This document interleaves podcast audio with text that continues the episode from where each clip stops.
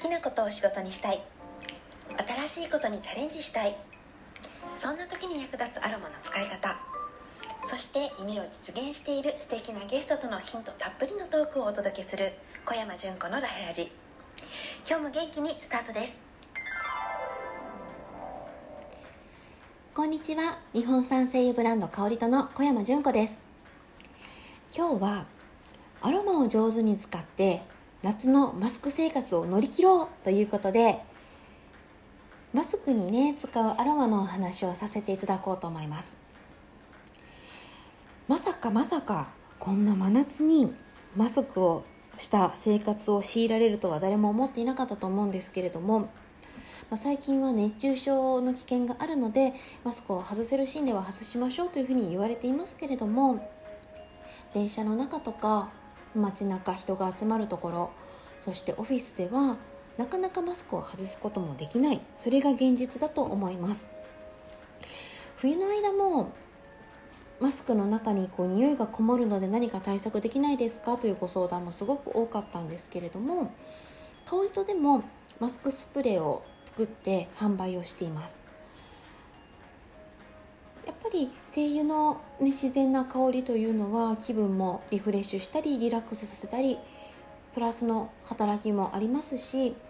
植物が持つ消臭作用だったりとか抗菌作用除菌作用っていうのをうまく取り入れてこう不快な匂いの対策っていうことにもね一役買っているのかなと思います。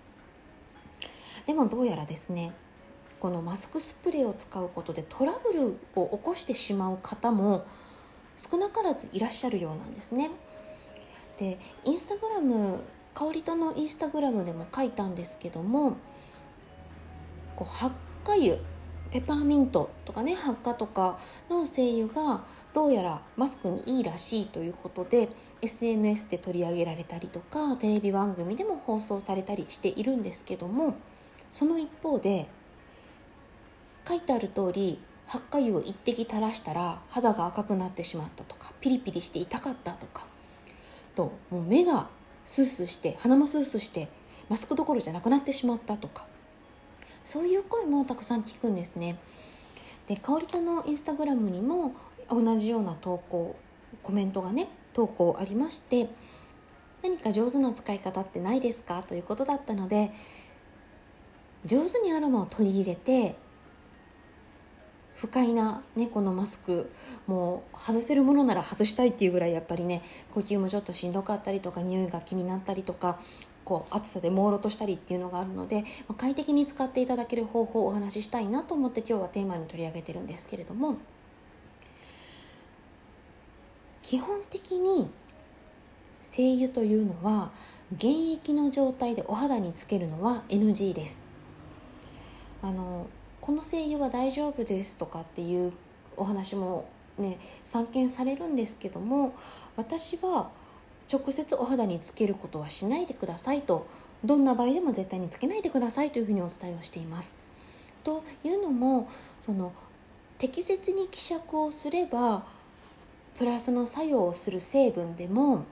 現役の状態だと刺激が強すぎてマイナスの作用を起こすことが多いからなんです。でこの話題になっている発火油なんですけどもメントールという成分が含まれていますメントールってね皆さん結構聞いたことがあると思うんですけれども食品にも使われていますしお薬にも入っています分かりやすいところでいくと湿布薬とかうがい薬リップクリームあと歯磨き粉もそうですし、えー、夏場のねこう拭くだけで涼しくなりますっていうような、えー、汗拭きシートとかにも入ってますあとあの日焼け後のクールダウンジェルとかにも入っているんですけどもそういうラインナップを見ていくと分かる通り炎症を抑えたりとかこう冷感作用を与えたりするそういう作用のある成分なんですね。で日本のアロマの協会大きい協会でもペパーミントの精油希釈したものをお肌につけると体感温度が下がるという実験結果も出ていますで。そういう優れた作用のものではあるんですけれどもでお薬とかそういう、ね、あの美容グッズとかにも使われているので適切に使えばプラスの働きをするんですけども濃度が高すぎると皮膚刺激になるんですよね。で特に皮膚の薄いところとか粘膜目の周りとか唇あと鼻の中そういうところには刺激が非常にダイレクトに伝わりやすいので注意が必要です。でこのメントールなんですけどもペパーミントの精油にはだいたい20%から50%ぐらい。そして和種発火と言われる、まあ、和ハッカとかね言われてますけどそういうものは70%以上含まれています。市販されている和酒ハッカの中にはこのメントールを取り出してしまっているものがあるんですねもともと和種発火というのはメントールを生産するために育てられていた植物なので食品用とか薬品用にメントールを分離させて残りの液体を売っているものもあるのでその場合は30%前後なんですけれども香りとで扱っている和発火はこの分流という作業をしていないので成分分析結果を見ても70%以上メントールが含まれています。ということは冷却作用冷感作用も非常に見込めるだけれども含まれている量が多いので使い方を間違えると肌トラブルの原因にもなりうるということです。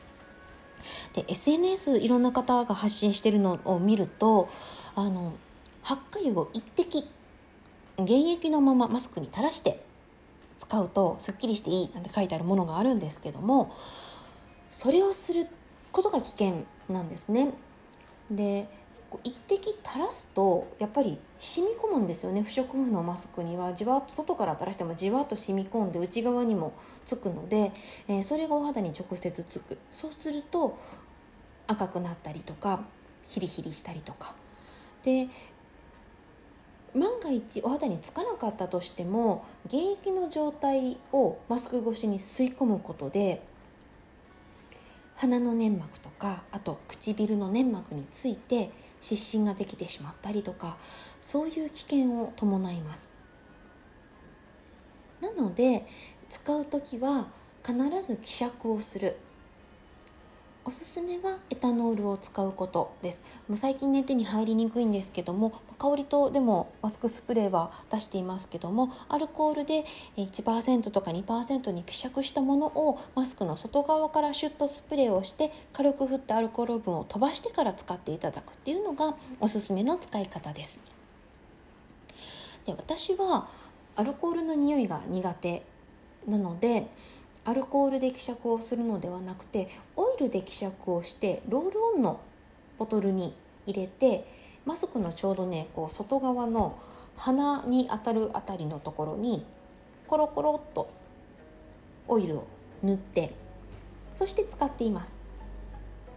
オイルで希釈をすると完全に精油成分っていうのをオイルの中に分散するのでお肌についた時も薄まった状態でつくので万が一についても安心です。ただ内側にするとこう唇の周りとかあとマスク生活でお肌が荒れていると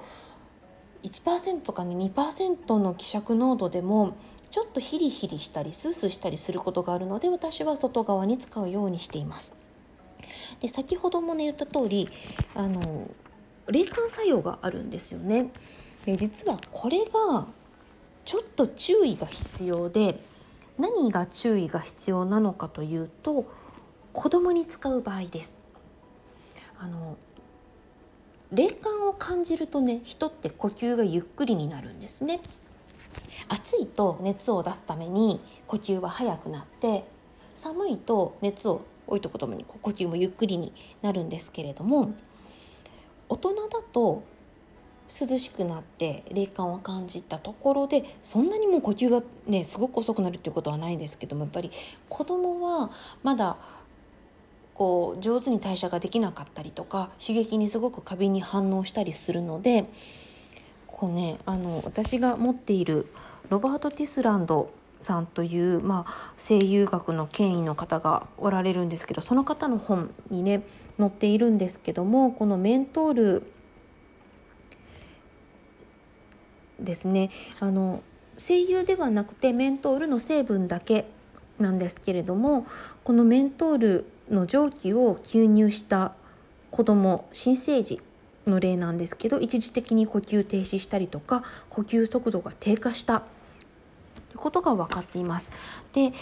新生児だけではなくて3歳児ぐらいまではねどうやらこのメントールの香りをこう強く嗅ぐと呼吸が遅くなったりとかっていうことがあるようなので子どものマスクに使うのはねすごくすごく注意をしてあげてください。もしね大人がやっていて私もやってほしいなんて言われた場合でも必ず目の届くところにいる時に少量試すもしくは、えー、お部屋の中で空気中に軽くスプレーをして香りでねちょっと涼感を取るという形でマスクにスプレーをして長時間その香りをずっと吸い込むということがないようにだけ気をつけていただければなと思います。上手に使えば涼しさもできますしメントールとかねこう発火が持つ作用で嫌な匂いを除去したりとか目を少し覚ませたりとかっていうことがあるので上手に使っていただければというふうに思います。まだまだねマスク生活続きそうですけれども使う量多すぎるとこのメントールのなんていうのかなネガティブな作用だけじゃなくてちょっと香りが強すぎてしんどくなるということもありますので使う量には十分注意をなさってください。ということでこの放送はアロマの力で自分も周りも幸せにアロマセラピスト小山純子がお届けさせていただきました。どうもありがとうございました。また来週お会いしましょう。